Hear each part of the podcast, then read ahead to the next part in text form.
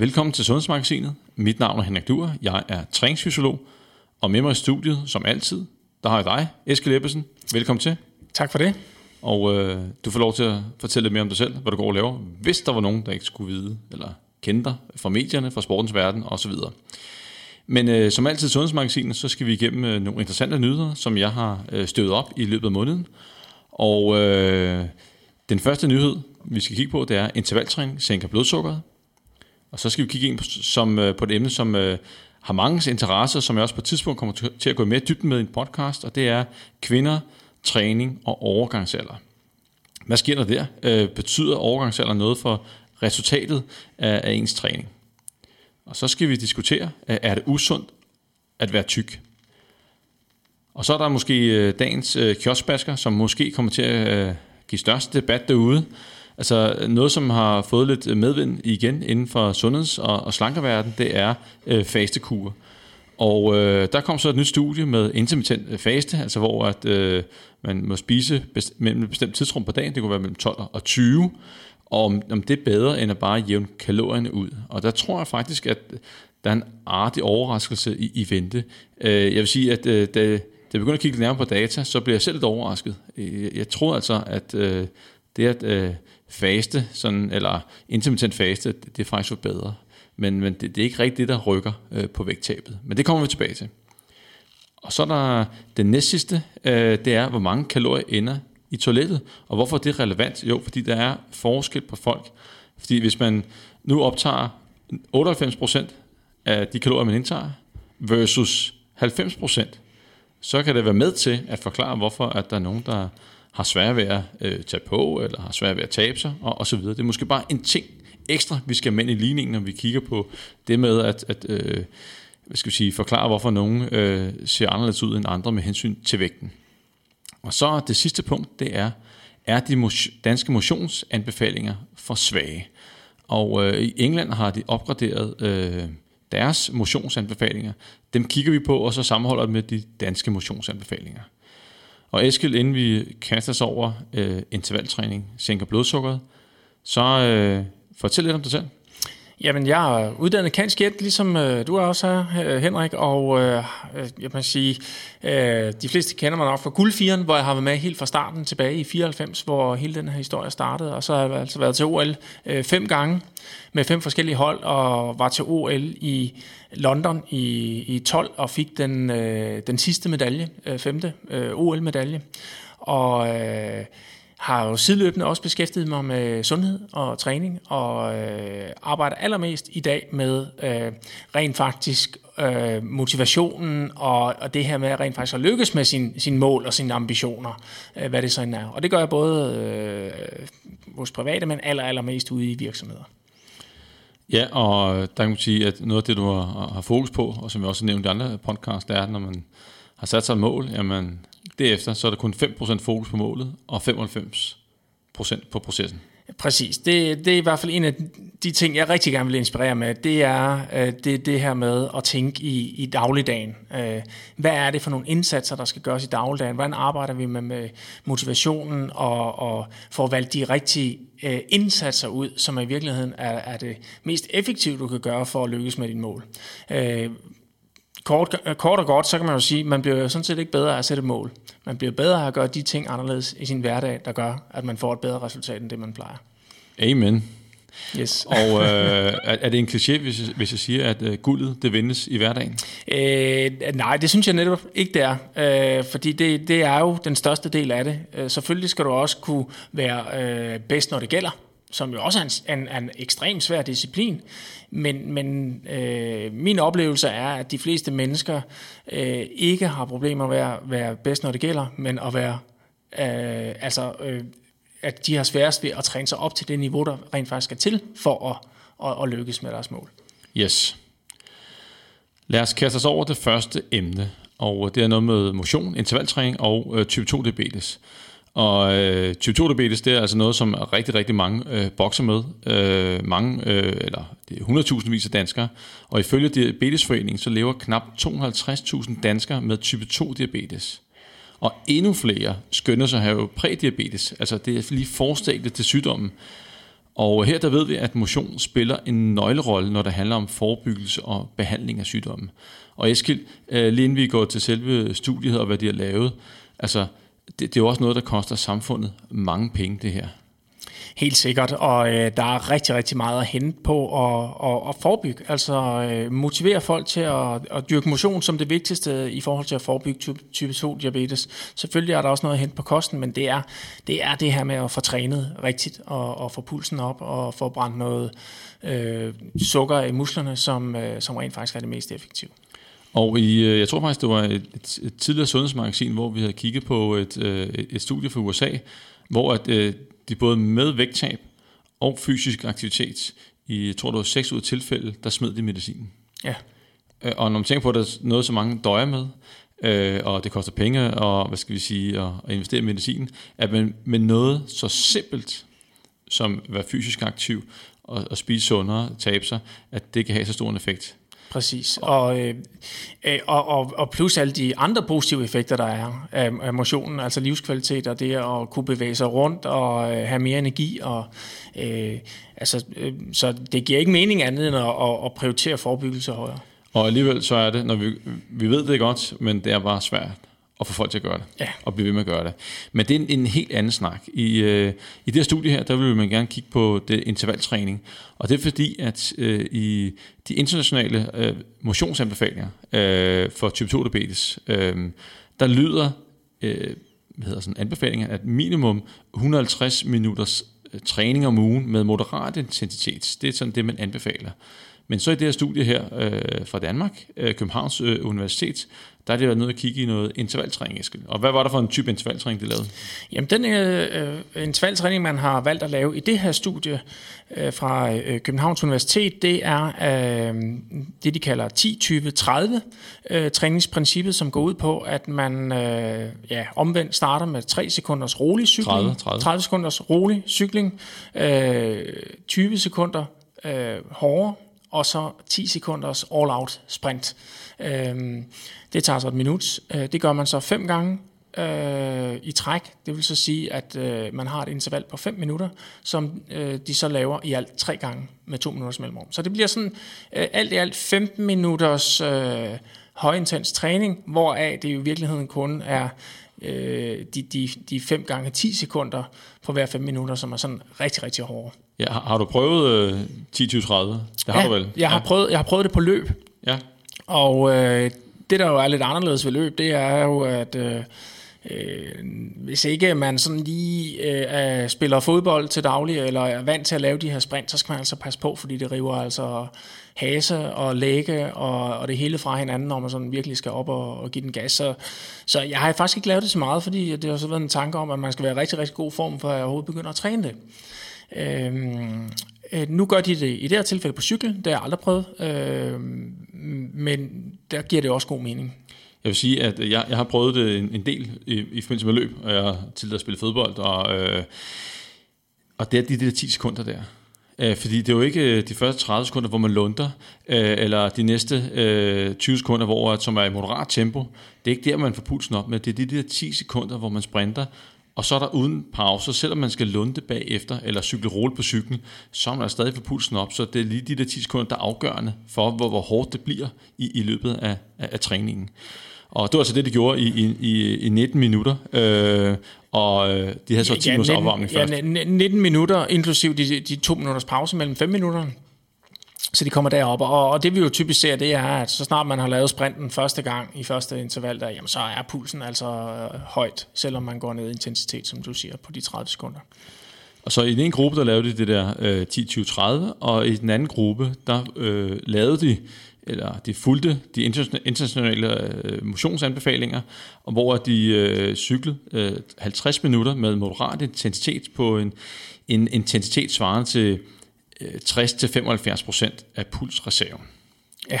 Så, øh, så hvis man går efter makspuls, hvis det man går efter, så er der altså lige, lige en tand højere op, fordi at i pulsreserven, der tager man hensyn til, at man har en hvilepuls. Det gør man ikke, når man tager procent af makspulsen. Øh, men, men, så det var altså, ja, jeg vil sige, altså, hvis du ligger med 60% Eskild, så er vi vel nede i lav intensitet. Ja, det, det vil jeg sige, man er. Øh, det, det hedder stadigvæk moderat intensitet, men, men øh, man kunne sagtens træne hårdere, hvis det var. Ja, det er jo noget, hvor man kan blive ved i timevis. Ja. Øh, med 60 procent. Øhm, nå, men det var det, de gjorde. Og øh, jeg skal måske lige nævne, at forsøgspersoner, de har fundet nogle... Øh, hvad skal vi sige, yderst relevante forsøgspersoner. Det var folk med type 2 diabetes, og øh, typisk det, der kendetegner folk med type 2 diabetes, det er, at de, de er lidt op i alderen. Så gennemsnitsalderen her var 61 år, og det var mænd. De havde et BMI omkring 30, og øh, det som så også, øh, hvis man kigger på deres øh, kondital, øh, nu var det også en del, og i, i kondital, der indgår vægten, så havde de altså kondital på cirka 6-27 stykker. Ja, ja. Det, man kan sige, at de har ikke været i super god form. Øh, men, men noget af grunden til, at de har et lavt kondital, øh, det er jo fordi, man dividerer med vægten. Øh, og deres iltoptagelse var så øh, 2,7 liter, som jo egentlig er sådan nogenlunde normal for, øh, for den her aldersgruppe. De var bare øh, overvægtige, og derfor får de også et, et, et, hvad skal man sige, et lavere iltoptagelse per øh, kilo, som jo er, øh, øh som jo er øh, konditallet.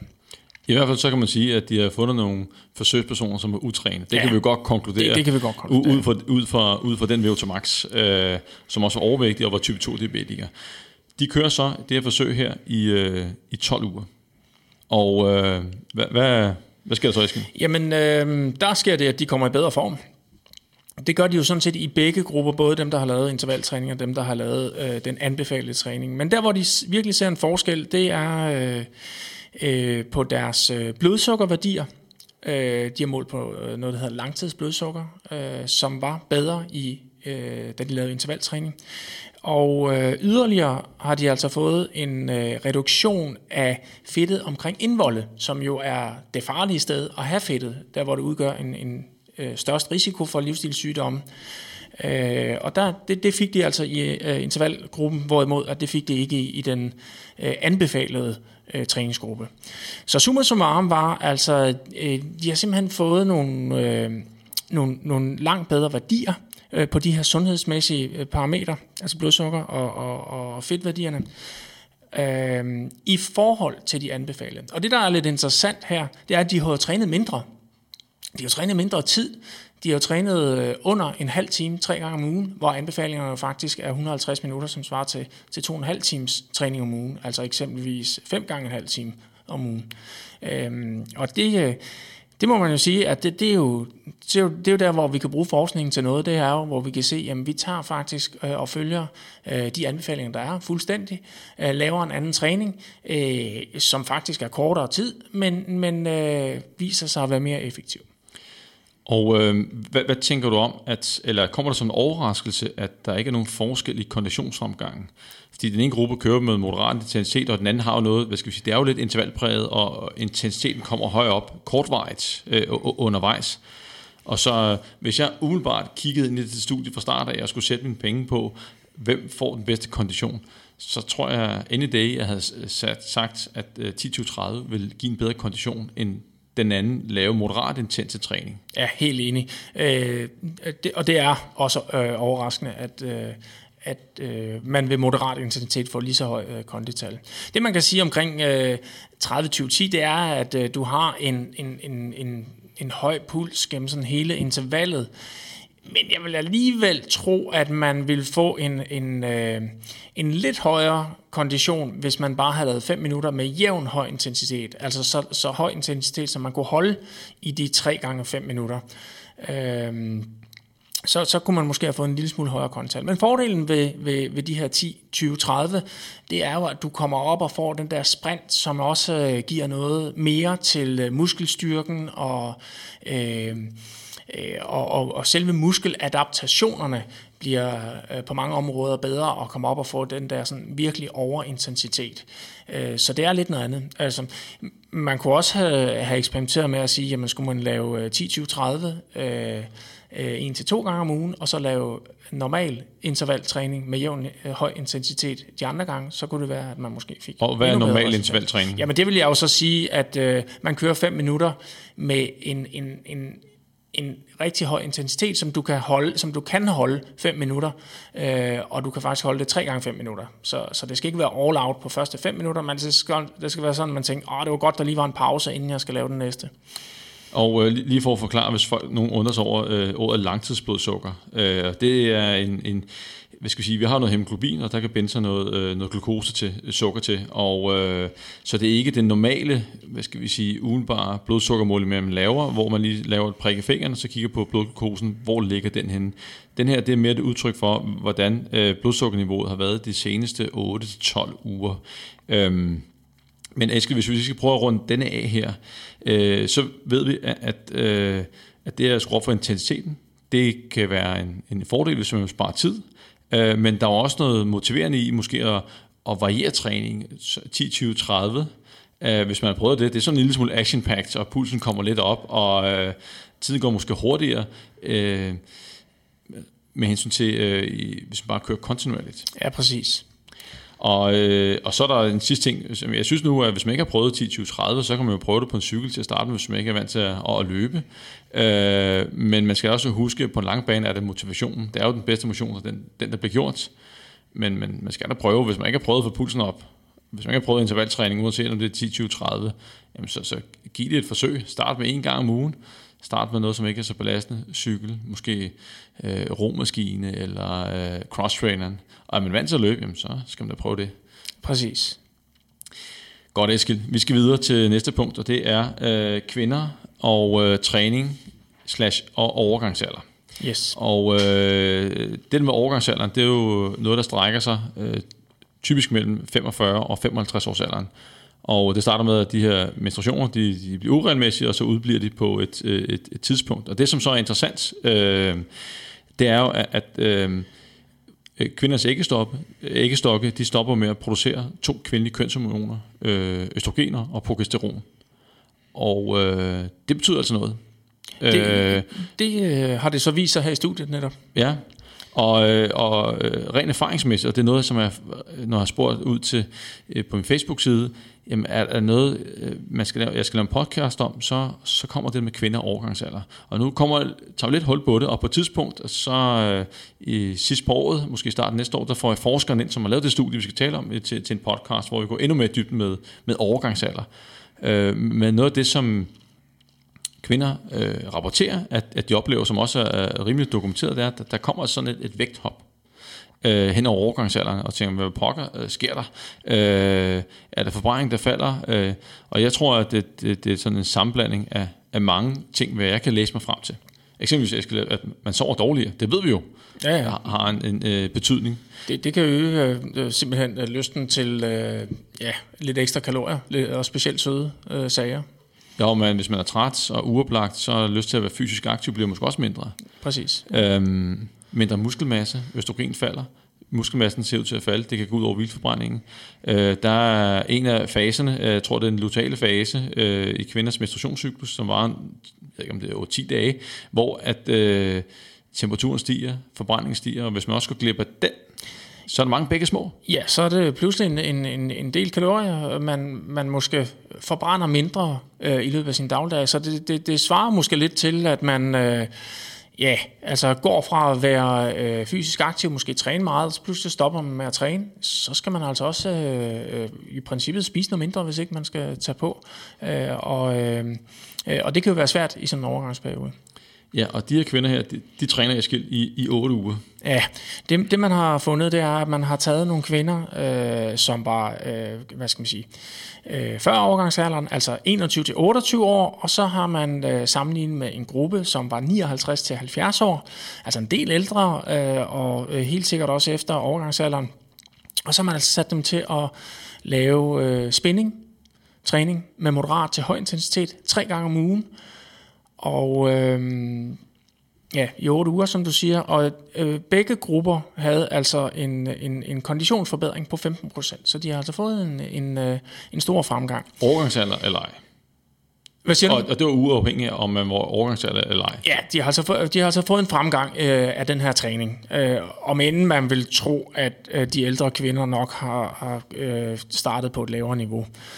Øhm, men det, der var interessant her, det var, at øh, de ældre kvinder Øh, de fik simpelthen ikke den her adaptation i musklerne, altså de fik ikke flere røde blodlemmer, øh, undskyld, de fik ikke øh, flere kapillærer i musklerne, altså de her små blodkar, som gør, at musklerne kan optage, øh, ja, de kan optage mere ilt, de kan også optage øh, generelt flere næringsstoffer, Øhm, og øh, det tilskriver man øh, den manglende øh, primært østrogen, øh, at, øh, at, øh, at det simpelthen gør, at, at musklerne ikke adapterer på samme måde. Og det kan altså betyde, at, at, øh, at effekten på eksempelvis type 2-diabetes ikke er lige så stor, øh, træning ikke har lige så stor effekt, som hvis man rent faktisk fik øh, en øget kapillær tæthed, øh, som, som, som man gør, hvis man er ung.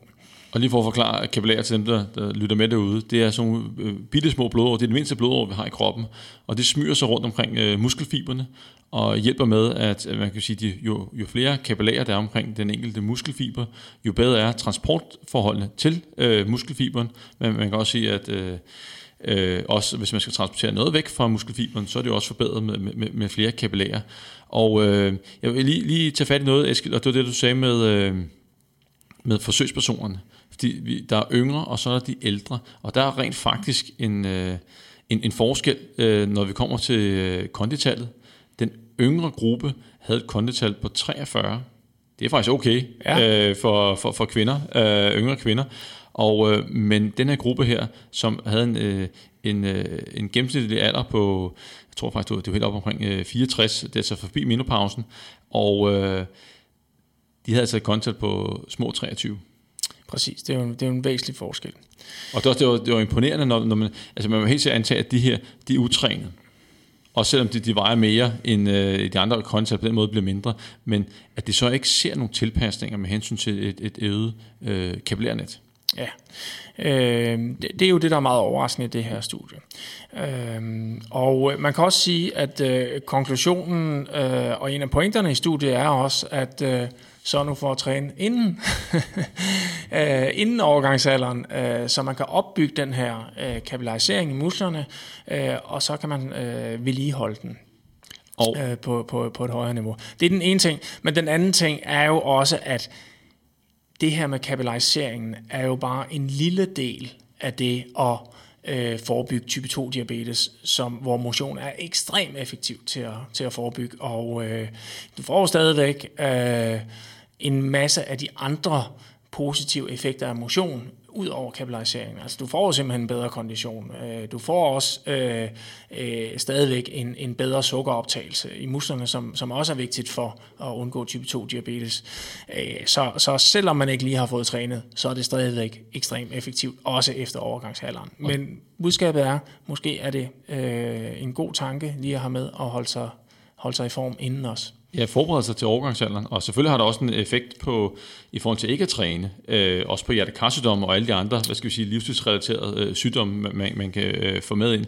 Og som du også øh, nævner, Eskild, så er det jo, øh, så konditionen viser jo at være øh, fremgangen være den samme i begge grupper. Øh, vel at mærke har de selvfølgelig lavere udgangspunkt, de, de ældre kvinder, men konditionen øh, går frem, og det er også det, øh, at konditionen er jo meget afhængig af hjertets pumpekapacitet, øh, og ikke så meget, hvad der sker ud i musklerne. Nej, præcis. Altså, øh, det, vi, det vi ved, det er, at øh, netop musklernes evne til at optage ilt fra blodet, øh, er faktisk sjældent det, der er øh, hvad skal man sige, den manglende kapacitet, øh, når, altså, øh, så længe man arbejder med store muskelgrupper, altså som i løb, cykling, øh, øh roning, langrand, øh, det er mere, når man kommer ind og har lidt, lidt øh, færre muskelgrupper, så, så, så er det klart, at så er det musklens kapacitet. Så kapillæring, kapillariseringen er jo noget med, at øh, hvor, hvor, hvor højt man måske kan, kan ligge på høj intensitet i, lang tid. Altså eksempelvis med, hvis man skal være cykle langt eller, eller løbe langt, så, så kan det have en betydning. Men, men øh,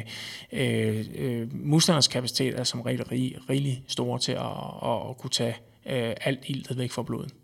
Og øh, som jeg husker min fysiologi, og det efterhånden nogle år siden, jeg har været på universitetet, så, øh, så har det en betydning for kolesteroltallet, at der ikke er øh, hvad skal vi sige, flere kapillærer, øh, fordi at øh, inde i kapillærerne, øh, de små blodår, der ligger nogle enzymer, og så vidt jeg husker, så hedder det LPL, lipoprotein lipase, og de er med til at producere det, der hedder HDL, øh, altså det, det gode kolesterol.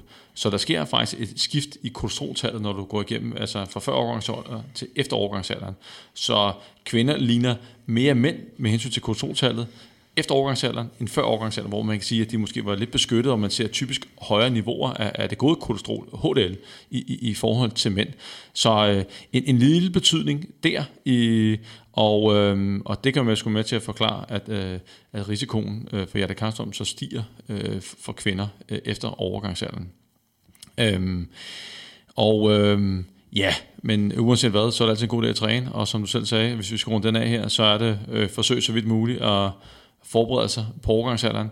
Det bliver sværere at opnå fremskridt efter overgangsalderen.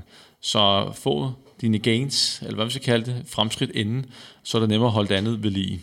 Men det er ikke sagt, at det ikke er for sent. Det er altid være godt at træne, Præcis. uanset hvor, hvor man er henne i, i sin alder. Ja. Så er det tid til, er det usundt at være tyk, Eskild?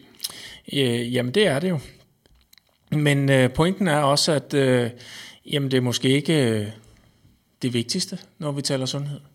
Øh, det er jo i virkeligheden øh, fysisk inaktivitet er jo i virkeligheden farligere. Øh, og det allerfarligste sådan rent sundhedsmæssigt, når vi kigger på sådan de normale faktorer, jamen det, det, er, jo, øh, det er jo rygning. Øh, og øh, inaktivitet er der faktisk rigtig mange, der er, og derfor udgør det i virkeligheden sådan den, den, den, den største øh, sundhedsmæssige øh, konsekvens, vi, vi har sådan i, i, i samfundet, og faktisk ikke overvægt.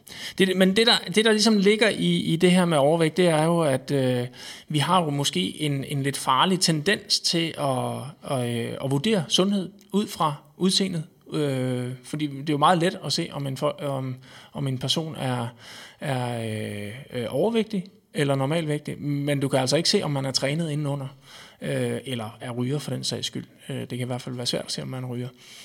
Øh, øh, men, men det man kan sige, det er, at øh, jamen, man kan jo faktisk godt have nogenlunde øh, fin sundhedsprofil, hvis man er øh, veltrænet ind under sin overvægtige krop, øh, og i øvrigt er ikke ryger, og, og egentlig øh, har en, en, øh, ja, en nogenlunde livsstil, øh, udover at man godt kan lide at, og, øh, og få nogle øh, lidt for mange kalorier en gang imellem.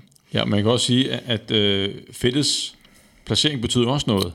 Øh, om det sidder omkring øh, hvad skal vi sige, buen, omkring øh, vores øh, organer, øh, eller om det sidder omkring hofterne. Og og for at sige, at, at at øh, om det er usundt at være tyk, jamen der findes jo også sunde overvægtige derude, som har en, øh, hvor fedtet sidder øh, ordentligt, og øh, man måske er fysisk aktiv, ikke ryger, og hvis man tager en blodprøve på dem, og så kan man se, at de har jo ganske fornuftige kolesteroltal og, og blodsukkerværdier øh, derude. Og øh, fedtets øh, placering i skild, det, det, det betyder jo noget. Og øh, i den her video her, øh, vi er jo inde og øh, kigge på en artikel øh, på videnskab.dk, som øh, egentlig øh, tager emnet op, om det er usundt at være tyk, og diskuterer det. Og der, der nævner de sådan livviddemålet som en, en parameter, som man kan tage udgangspunkt i, i stedet for øh, det der BMI eksempelvis. Ja, præcis, og, og livvidde er måske i virkeligheden det, et, et, et, et, et viser det sig et langt bedre mål end, end både BMI og måske også vægten i det hele taget, fordi det, det handler om, hvor sidder fedtet. Øh, og øh, Øhm, og ja, altså i, i artiklen her refererer de til, at øh, ens livvidde, et, et, et godt sådan tommelfingermål, det er, at det skal være under halvdelen af din højde. Øh, øh, vi har ikke lige sådan brugt lige netop den tabel øh, før, men, øh, men det kan måske være sådan et, et, en, en god, sådan grov tommelfingerregel at, at bruge den.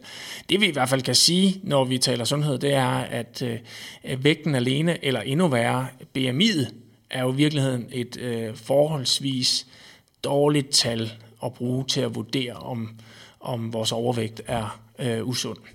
Ja, altså. øh, og vi sad faktisk lige og, og kom med et eksempel, jeg synes næsten, du skal have lov at fortælle det. Øh, netop det her med, hvis, hvis man er en, en, en lille person, øh, en, en, øh, en, en, en kvinde, øh, øh, jamen så kan man ja, i bund og grund tillade sig at have et, et, et, øh, øh, et, øh, ret meget fedt på kroppen, og stadigvæk have et normalt BMI. Præcis. Og jeg lavede lige et regneeksempel. Øh, hvis man har et, et, øh, hvis man er 71 høj og har et BMI på 19, det kunne være, at man altid har været slank af, af natur. så vejer du omkring 55 kilo. Og så lad os sige, at man kommer for fuldtidsarbejde, man får børn, man stopper med at træne, og man, man så kan man tillade sig at tage en hulens masse kilo på, man kan komme op og veje 72,2 kilo, så rammer man BMI 25. Og det betyder altså bare, at man kan tage øh, ja, øh, over 17 kilo fedt på, og så stadig vil blive betegnet som normalvægtig. Og øh, så i, i øh, området BMI øh, måske 20 og op til 30, øh, der, der, er det, der er det svært at sige, om... Øh, Altså øh, kigge på BMI alene og sige, at det her det, der, der er en risikofaktor. Ja, ja præcis. Altså øh, 17,5 kilo, øh, hvis man tager det på i fedt, så, altså, så er man altså overvægtig, men alligevel har man et normalt BMI. Men prøv lige at fortælle dit eksempel, Henrik. Jamen, jeg, jeg kan også tage uh, bare mig selv. Jeg er jo øh, 1,91 høj, måske er faldet lidt, måske 91. Men anyway, jeg, jeg vejer øh, 94 kilo og har et fedtprocent på lige under 15. Men hvis vi regner mit BMI ud, så tror jeg faktisk, at det, det er 26. Ja. Så jeg ryger i kategorien over overvægtig. Ja, øh. præcis. Og det er det jo på ingen måde. Og fedtprocenten er selvfølgelig et mere retvisende tal. Øh, og, og, øh, og du er fuldstændig en, en normalvægtig, og slet ikke på grænsen til at være overvægtig. Øh, øh, men alligevel, så, så viser BMI det. Og det er, det, det, det, det er en, en, en ulempe, når vi kigger på BMI, at være en, en stor person, og specielt hvis man laver styrketræning øh, og muskuløs, øh, jamen så bliver tallet jo næsten endnu mere øh, vildledende. Derfor øh, er faktisk livvidemålet et, øh, et, et langt, langt bedre udtryk for, om, om ens fedt er, er sundt eller usundt, øh, om, om man øh, har for meget fedt det forkerte sted. Og øh, man, men man kan sige, at lige så snart at BMI ryger over de 30, så øh, er man i, i, i fedmekategorien. Og øh, medmindre man er elite bodybuilder og kæmpestor, så den der ekstra vægtøgning, det kan næsten stort set kun komme fra fedt af. Så der begynder at være noget om snak, om man helt sikkert er, jeg skal sige, der er for meget fedt, hvis det er, at man har BMI på over 30. Og stadigvæk vil det være stadigvæk er det, er det vigtigt, selvom man har BMI over 30, hvor sidder øh, fedtet henne? Ja, ja, er man præcis. fysisk aktiv yes. osv.? Og, og igen, man kan stadig være en, en, en sund overvægtig. Så der, der er mange øh, parametre, der, der, der, der spiller ind her. Og øh, det er også lidt i, hvad skal vi sige, lidt med øh, diskussionen øh, om, øh, om det er en sygdom eller ej, og, og være overvægtig. Og øh, meget bekendt er det ikke en sygdom, men det, det er en risikofaktor øh, for, at, at man øh, kan få hjertekarsygdom, øh, sukkersyge, visse kraftformer øh, og så videre. Så det har ikke sagt, at bare fordi man øh, vejer for meget, at man nødvendigvis ud, har, altså skal vi sige, får det. Det er bare en, en risikofaktor. Ja, øh, og, og, og lige et, et omdrejningspunkt i, i det her er jo også, øh, øh, altså man bliver klogere og klogere på, øh, hvil, hvad vores tanker øh, og øh, vores, øh, vores selvværd og så videre, hvilken betydning det rent faktisk har for vores sundhed. Øh, og øh, øh, i artiklen, der øh, øh nævner vi øh, øh, ham her, Niki, Niki, Miki Cheng, som vi måske kender fra, fra Bagedysten og øh, har været vært øh, på nogle forskellige programmer, øh, som siger, jamen, øh, han er glad og tilfreds med sin krop. Øh, han dyrker motion øh, for at være sund. Øh, men han, øh, han trives faktisk. Øh, og det gør måske, at øh, Øh, hans overvægt ikke er lige så farlig, som hvis man hele tiden havde det dårligt med det, og, øh, og specielt hvis ikke man trænede, så er det klart, at så, så var det endnu værre. Øh, så, så han har ligesom valgt, han har ikke valgt den kamp, altså han har, han har valgt at være øh, øh, glad for det og trives med det, og, og sagt, jamen der skal altså være plads til en, en kage øh, og nogle chips og noget sodavand en gang imellem. Øh, det, det er Øh, Øh, og, og, og det er jo også en måde at takle på, fordi der kan jo være forskellige årsager til, at folk er øh, overvægtige, og der kan også være øh, forskellige øh, grunde til, at man, man vælger den kamp, eller man ikke vælger den. Og, og det, det tænker jeg jo, man skal have respekt for. Øh, der var også et andet eksempel på øh, øh, en anden person, som øh, blev interviewet her i, øh, i artiklen, Mathias øh, øh, Frostholm, som, øh, som jo har tabt sig og giver udtryk for, hvor meget det har givet ham af energi og, øh, og, og, og selvværd og øh, effektivitet osv. Og, så videre. øh, og det var også en god historie. Ja, man kan sige, at det overordnede mål er jo at, at at være glad og, og tilfreds med, med, med, med sig selv og, og sit liv. Og øh, har man sluttet fred med måske med en lidt større vægt, jamen, så, så er det jo fint. Øh, og, og med hensyn til, til vægten, så, så, og hvis man skal tabe sig, så skal man jo ikke tabe sig mere, end man er sikker på, at man kan holde vægttabet efterfølgende. Det vil jo ikke hjælpe noget for hvad hedder han, Miki og, og, og tabe sig 15 kilo, hvis han ikke kan holde det, og den kommer op igen. Nej. Det, det kommer ikke til at holde i længden. Og jeg tror også, det er vigtigt at sige i den forbindelse, at, at vægten, det er jo bare vægten. Den fortæller ikke noget. Altså, den fortæller bare, hvad du vejer, and that's it. Den fortæller ikke noget om dig som øh, person, om du er god eller dårlig, og nødvendigvis heller ikke om, eller om du er sund eller usund, fordi man kan jo godt være en, en hvad skal vi sige, være, være sund overvægtig. Ja, præcis. Øh, øh, men, men der er bare selvfølgelig bare en risiko, og øh, alt afhængig af, hvor fedtet er placeret, og om man er fysisk aktiv og, og, og så videre. Ja, lige nøjagtigt. Lige nøjagtigt. Jeg, jeg, jeg, jeg plejer også, at folk er vejledere, det er også at sige, at vil, vil, man gerne tabe sig, så skal man altså være så skal det altså helst være en kamp, man har tænkt sig at vinde. Øh, forstået på den måde, at øh, den der med, at jeg prøver lige, eller et eller andet. Øh, fordi det, det er jo faktisk farligt at have den der jojo-vægt, end faktisk at holde en stabil høj vægt, og så have sluttet fred med det, og, og være fysisk aktiv osv. Så, øh, så, så øh, man, man skal ligesom sørge for at have overskud til det, øh, eller i hvert fald skaffe sig overskud til det, inden man måske går i gang med den her kamp. Yes. Det at være klar, det er sindssygt vigtigt, fordi at hvis du har nemt at tabe sig, så havde alle gjort det. Så derfor er det vigtigt, at man når man kaster sig over det, så må man ikke tage for let på det, og man skal selvfølgelig være 100% kampklar. Ja, præcis, og, og, og måske også have gjort sig umage for at finde den hjælp, der skal findes, og, øh, øh, og, og have det støtteapparat og så videre, der skal til for at, at, at komme i mål. Yes, lad os ryge videre til øh, det, som er udnævnt som kioskbaskeren i den her podcast her, og det er jo noget med intermittent faste, ikke reelt set giver et, et, et vægttab i sig selv, og øh, inden øh, folk begynder at råbe og skrige ude i øh, stuerne, hvad det vil sige, eller i bilen, og det lytter til podcasten her, så øh, lad mig lige øh, forklare færdig. Øh, fordi at vi ved, at vægttab handler om at være i, i kalorieunderskud. Og øh, inden øh, vi gennemgår den øh, undersøgelse, som vi har kigget på, så øh, tjekkede lige op på, at der er lavet en såkaldte metaanalyse øh, på det her, hvor man har samlet en masse studier, hvor man kigger på intermittent faste i det her tilfælde her.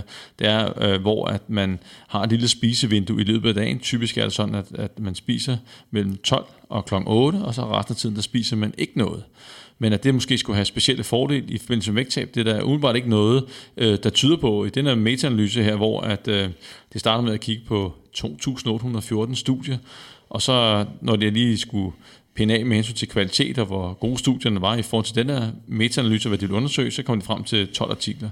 Og øh, forskellen på at, at øh, spise på et bestemt tidspunkt på dagen, og kontra jævnt ud over øh, hele dagen, der, det, var, det var et minimalt fedttab på under et kilo. Og så er der det her studie her, Eskild, øh, som vi tænker, det støtter meget godt op, og det er et spritnyt studie.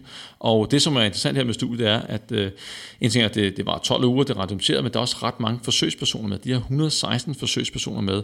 Og i den metaanalyse, jeg lige kiggede på, der vil det faktisk være det største studie øh, af, af dem, der nu var der. 116 øh, personer, og øh, de bliver sådan inddelt i to grupper, Eskild.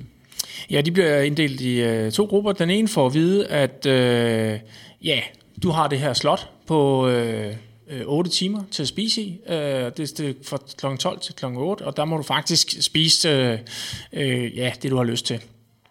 Og så er der så den anden gruppe, som får at vide, at du skal spise øh, tre hovedmåltider og øh, ikke andet end det.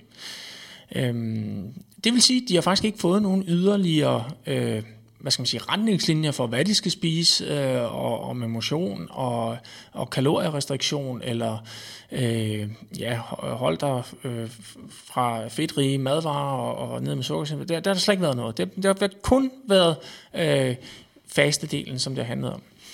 Og øh, ja, hvis vi skal springe til resultaterne, så øh, ja, øh, så var der faktisk ikke forskel på de to grupper. Øh, statistisk set, de havde tabt sig det samme. Altså den ene gruppe havde i gennemsnit tabt øh, halvanden pund, altså gruppen, der øh, fik at vide, de, de skulle bare spise de tre hovedmåltider, og øh, den intermittente faste gruppe, altså som spiste fra, 8, øh, fra, fra 12 til 8, øh, de har tabt sig to pund. Øh, og på to, 12 uger. Og to pund er altså... Øh, øh, ja, det er jo øh, ikke engang en kilo. Præcis. Det er, det er under et kilo på 12 uger. Altså, det er, jo, det er jo her, hvor vi sådan sidder og siger, ah, altså, så, så, så virker det jo ikke. Øhm, det, det, der dog øh, skal siges her, det er, at for begge grupper, øh, vi har de individuelle øh, resultater, øh, der spænder det øh, ja, øh, over et stort spænd. Altså, der, der er nogen, der har øh, tabt øh, helt op til øh, 8 kilo, øh, og faktisk nogen, der har taget 4 kilo på øh, i løbet af den her periode.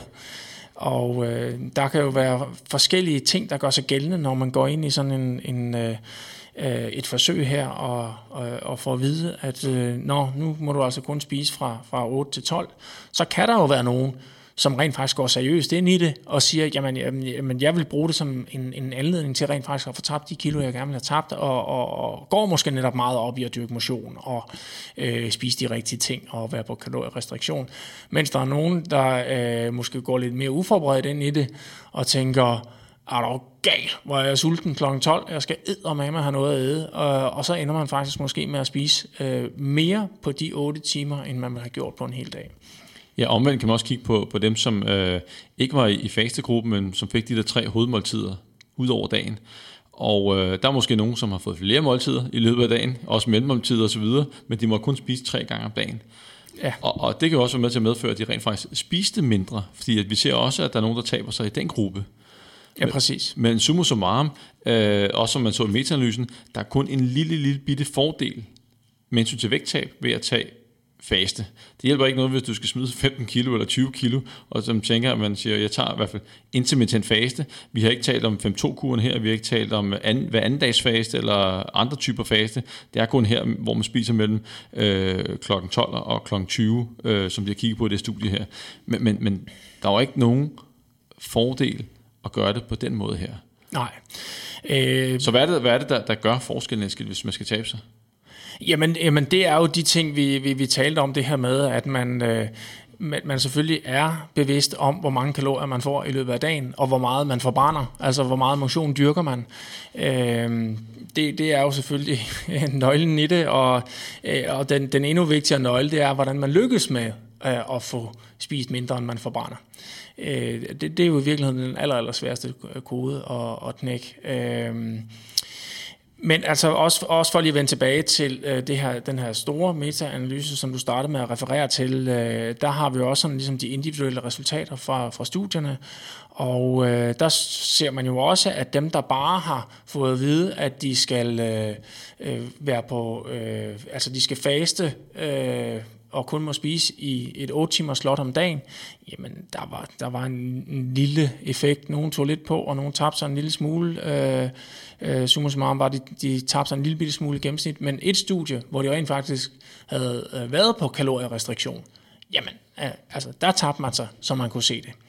Øh, og det er jo, det er jo i, i, i bund og grund det, det handler om. Altså vi har, vi har også tidligere øh, vendt de her studier med, øh, hvor man har øh, faktisk fået det samme antal kalorier, men har fordelt det forskelligt på dagen. Altså en gruppe, som fik øh, forholdsvis mest om morgenen øh, og et lille aftensmåltid, øh, tabte sig mere end gruppen, der fik et lille morgenmåltid, men et stort aftensmåltid. Altså de fik det samme kalorier, og alligevel var det dem med det store morgenmåltid, som, øh, som tabte sig mest. Øh, og Øh, og der har været nogle forklaringer om, at øh, man simpelthen øh, optager øh, øh, sukkeret øh, fra morgenmåltidet, det optager man simpelthen bedre i musklerne og leverne, så det ikke sætter sig som, som, som, som fedt. Og det var øh, hvor døgnrytmen øh, spiller øh, øh, en, en rolle for, hvornår man øh, indtager måltid. Men jeg tror også, at vi, vi kan ud fra det her, øh, og egentlig så jeg har ikke tænkt dybere over det, men, men det at give råd i sig selv, at du kun må spise mellem kl. 12 og kl. 8 om aftenen, det er ikke det, der rykker på din vægt. Der skal også andre retningslinjer ind over. Øh, en form for kaloriereduktion, og selvfølgelig også, hvad du spiser i, i det tidsrum. Så det er ikke bare nok at sige, at du skal faste. Nej, men du skal huske at være kalorieunderskud, og så er det, vi har øh, vægttabet.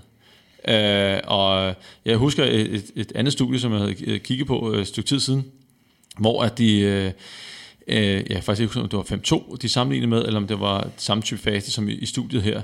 Men, men der var kalorieunderskud øh, minus 25 procent. Og den ene, de jævnede det ud over ugen. Det var faktisk 5-2, kan jeg huske, øh, nu. Øh, og, og den anden, de, de kørte det 5-2-mæssigt. Således at de to kalorieunderskud på de, de to dage. Og øh, da de der 12 uger var gået, var det vist, jamen, der var ikke nogen forskel på vægttabet. Det var fuldstændig det samme. Der var en lille bitte fordel, som på et eneste blodparameter på, på blodsukker til, til fastegruppen. Men begge grupper var nede, helt nede i, øh, undskyld, du på insulin, helt nede på, i, i det lave område. Og når de så spurgte folk efterfølgende, kan du se dig selv fortsætte på den her øh, kur, øh, måde at spise på, øh, så var der færre i fastegruppen, der sagde ja. Og det er jo også en pointe, Eskild. Ja, men, og det er jo i virkeligheden det, det handler om. Det er jo, at man skal finde ud af, hvordan kan man lykkes med og, øh, og, og spise lidt færre kalorier, eller, eller dyrke lidt mere motion, end, end, end man plejer, og, øh, og, og holde det her over lang tid. Fordi man kan jo ikke bare gå tilbage til den gamle livsstil, så, så vil man jo forholdsvis hurtigt tage på igen.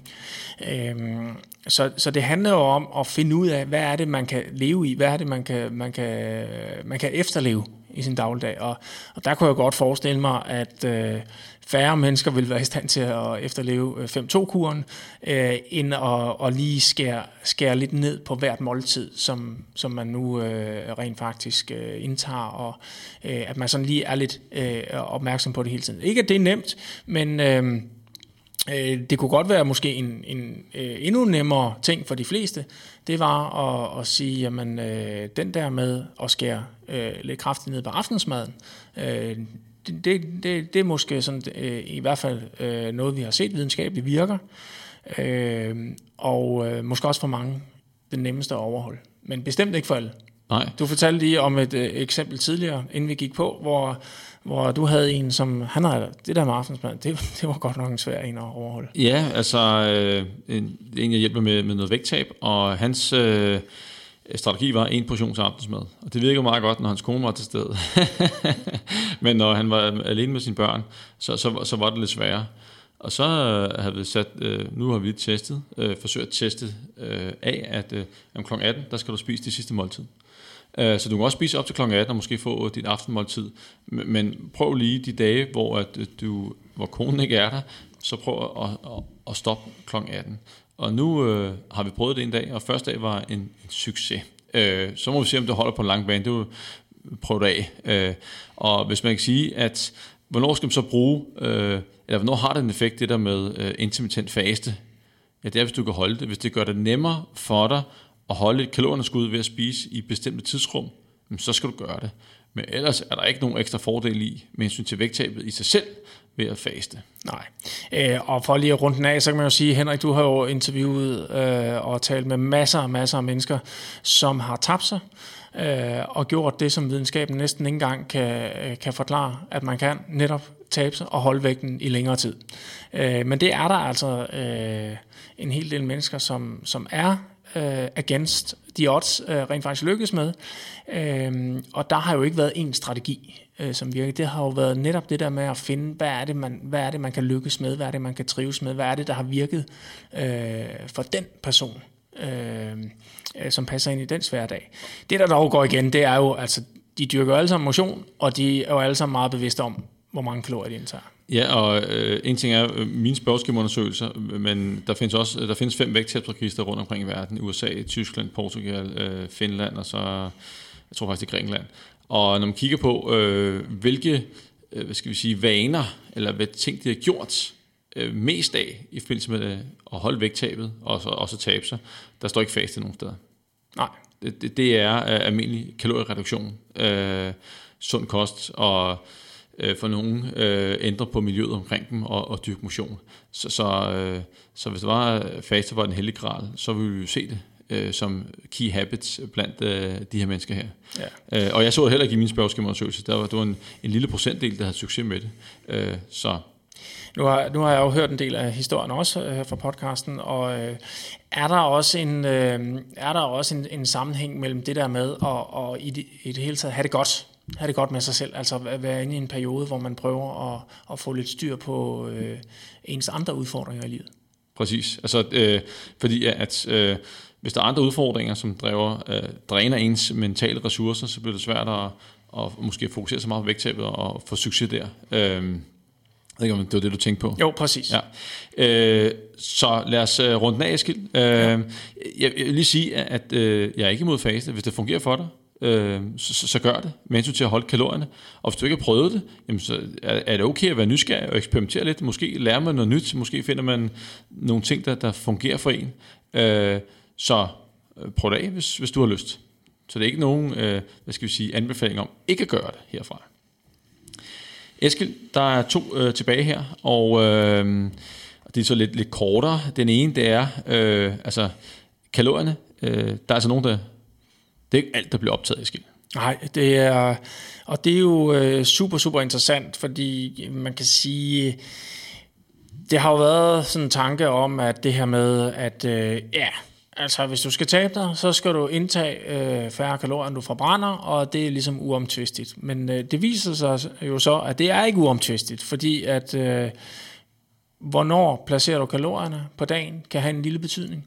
Øh, det, der også viser sig her, det er, at øh, man optager ikke alle de kalorier, som øh, man indtager, og der kan faktisk genetisk være forskel på, hvor mange kalorier du optager. Altså, som du sagde i indledningen, nogen øh, optager kun 90%, mens andre optager 98%.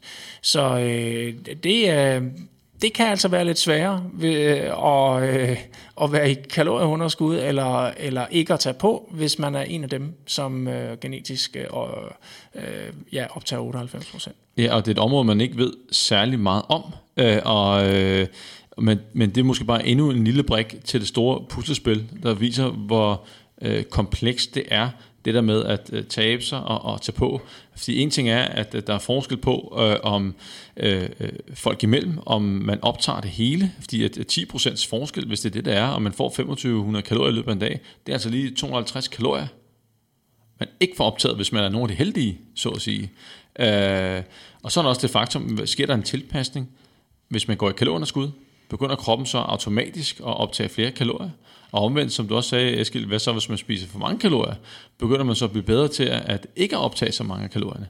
Der kan også være individuel forskel her. Ja, og det er det, øh, det fortæller artiklen ikke noget om, men det kunne være meget interessant at, at vide. I hvert fald så øh, øh kan vi jo se mange give udtryk for, at, at, øh, at det her med, at når de taber sig, så ja, men de motionerer, og de overholder kalorierne, men vægttabet går i stå.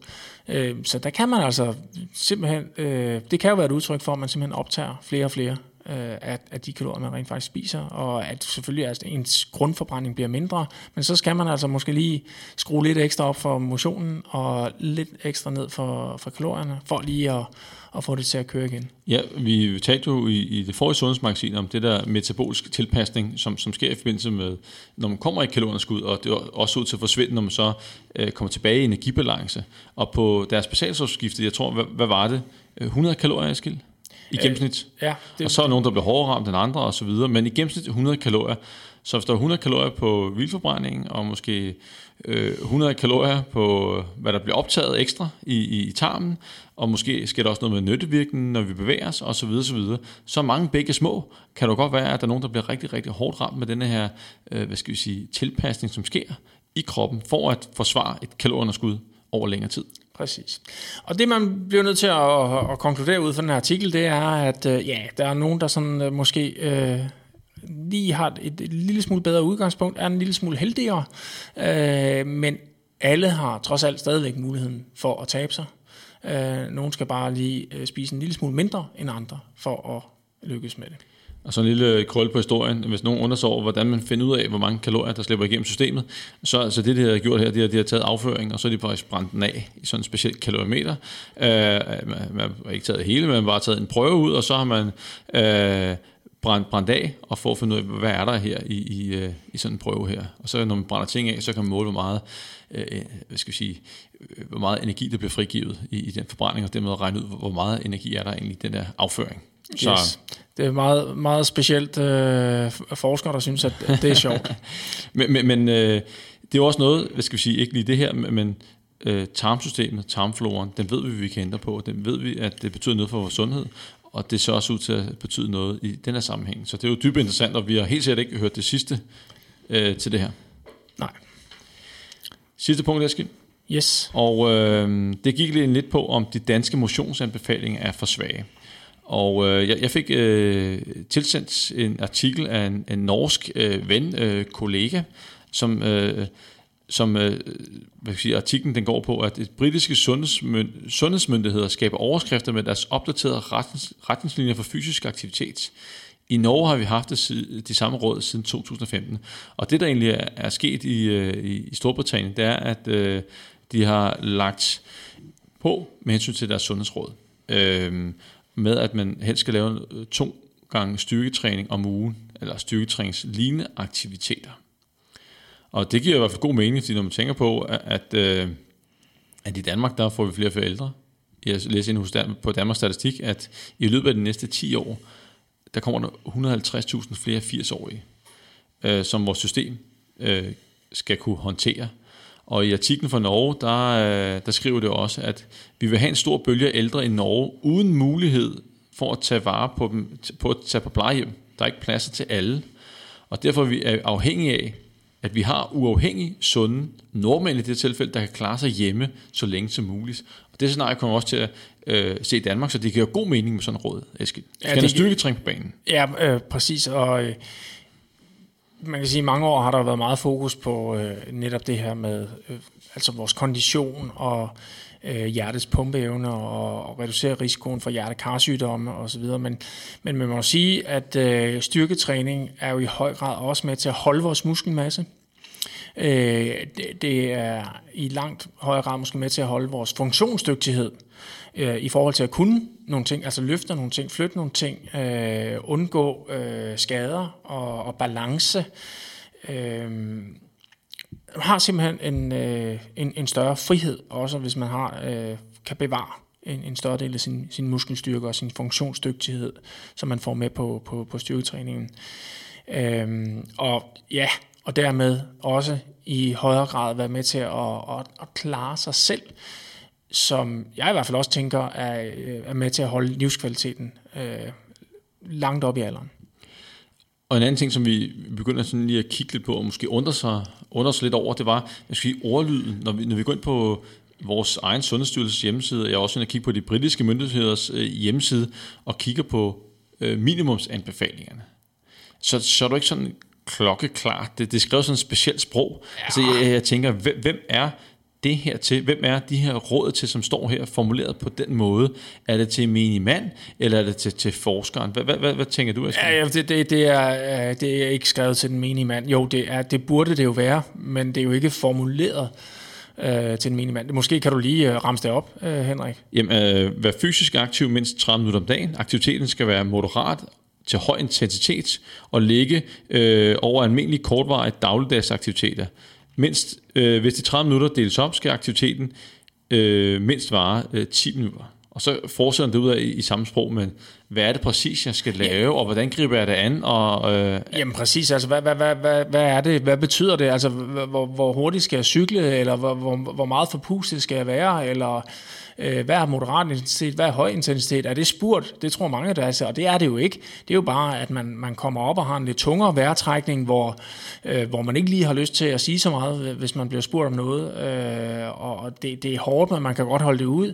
Altså, der, der, der, det er jo ikke omsat til øh, den almindelige dansker, og, øh, og det er jo heller ikke forklaret omkring det at være, øh, prøv lige at tage den del med styrketræning, den synes jeg faktisk ja. er endnu værre. Og den, øh, jeg tager lige den anden, den anden her først, som er samme boldgade her, øh, og så tager jeg lige den anden bagefter. Længere nede i de danske anbefalinger, der står, der skal indgå aktiviteter, som øger knoglestyrken og bevægeligheden. Ja, hvad, hvad pokker det? Det er ja, en ting. Ja, knoglestyrken og bevægeligheden, det, det, det, ved, det ved vi jo som fagpersoner godt, hvad er. Ja. Øh, og vi ved også godt, hvad for nogle øvelser osv. Det, det er bestemt også vores vurdering af, at, øh, at øh, der skal man altså have idrætskendskab, hvis man skal kunne omsætte det der til daglige øvelser, man skal lave for at, at kunne leve op til, til det. Altså, hvad, hvad er det for nogle styrketræningsøvelser, man skal lave? Hvad er det for nogle udstrækningsøvelser, man skal kunne lave, øh, for at, øh, at, øh, at man lever op til det, der bliver skrevet der. Ja, hvor mange øvelser, hvor mange sæt, hvor mange gange om ugen mere specifikt og, og så videre. Øh, så, så det er ikke til almindelige mennesker. Jeg ved ikke engang, hvor almindelige mennesker skal, skal gå hen og, og finde de anbefalinger, finde ud af, hvad skal jeg gøre? Og øh, jeg vil sige, da jeg læste de engelske anbefalinger, så var det jo heller ikke bedre derover. Og der var også noget, jeg sådan grinede i dag, hvor jeg tænkte, de her mennesker, som har skrevet de anbefalinger i England, øh, altså den første linje, der står, øh, de voksne skal lave aktiviteter, som øh, udvikler eller vedligeholder deres styrke i de store muskelgrupper. Tænk, yes, der, nu, nu har det fat i en lang ende. Så står der næste, næste, næste, næste sætning er, de her øh, aktiviteter kunne være øh, hårdt havearbejde, eller man kan shoppe tungt, altså gå med nogle øh, tunge indkøbsposer, eller reel styrketræning. Altså. Ja, det, det, det, altså havearbejde, der får du jo ikke øh, decideret styrketræning. Altså der kan i hvert fald være ekstremt meget forskel på havearbejde. Altså jeg vil mere karakterisere det som altså noget, noget øh, let eller moderat mo, øh, motion, alt efter hvad det er, man laver. Det er jo klart, at øh, løfter man det stedet sten, øh, så er det klart, så bliver der et, et, et stort styrkeelement i det, men, men altså, du kan, ikke, du kan ikke få lavet træning øh, til, med den rette belastning lige så nøjagtigt, som hvis du øh, konkret laver styrketræning. Ja, og så den med øh, carrying heavy shopping. Altså, hvor langt har du fra indkøbs, øh, hvad skal vi sige, fra øh, hvad hedder det, indkøbsvognen over bagagerummet på bilen, var ikke så langt. Og hvis du så skal gå hjem, der er jo ikke nogen, der har langt hjem fra, øh, fra indkøb, så der er grænser for, hvor lang tid den aktivitet varer. Og det er jo aldrig måle sig med noget så specifikt som øh, et helkropsprogram, hvor du eksempelvis tager tre sæt squats, 12-15 gentagelser til udmattelse, et par minutters pause, og altså, vi er jo ikke, jeg tænker, at de kan sætte det i samme linje ja. og, og sammenligne det. Ja. Øhm. Præcis, og hvis, og hvis vi sådan skal øh, prøve at, at, at komme lidt ind på det, jamen altså, øh, vores anbefalinger i Danmark er de her en halv time om dagen, øh, hvor, hvor af øh, to gange 20 minutter om ugen skal være med høj intensitet. Og øh, høj intensitet, hvad er det? Jamen det er jo, at, øh, at man kommer op, og, og, øh, og så laver man 20 minutter, hvor man kan mærke, at man er forpustet, øh, og, og, og, og, og man sådan presser tempoet lidt. Det er ikke spurt eller noget, men det er sådan, man, man, man presser tempoet, så man tænker efter 20 minutter, øh, ah, det var godt nok hårdt. Øh, og det, skal, øh, det er altså super, super effektivt, hvis man får gjort det et par gange om ugen. Så er man, øh, så er man faktisk rimelig godt forberedt på at holde en, en god kondition. Styrketræning, jamen... Øh, øh, der er jo selvfølgelig muligheden for at gå i fitnesscenteret, og sige, at nu træner jeg lige øh, øh, hele vejen rundt med øh, de øvelser, der er for ben, arm, øh, mave og ryg. Øh, men der er jo faktisk også muligheden for at lave en, en del øvelser hjemme i øh, privaten, hvis man har disciplin til det. Altså øh, air squat, altså simpelthen benbøjninger øh, og øh, armstrækninger, øh, mave og ryg, øh, måske noget træk fra armene, øh, ligger under et bord og trækker sig op, jamen det er faktisk fem øvelser, som øh, så er du allerede rimelig godt omkring. Ja, og øh, altså, hvis man så tilføjer øh, elastikker og håndvægte øh, i, i, i repertoireet derhjemme, så bliver mulighederne bare e-, endnu flere.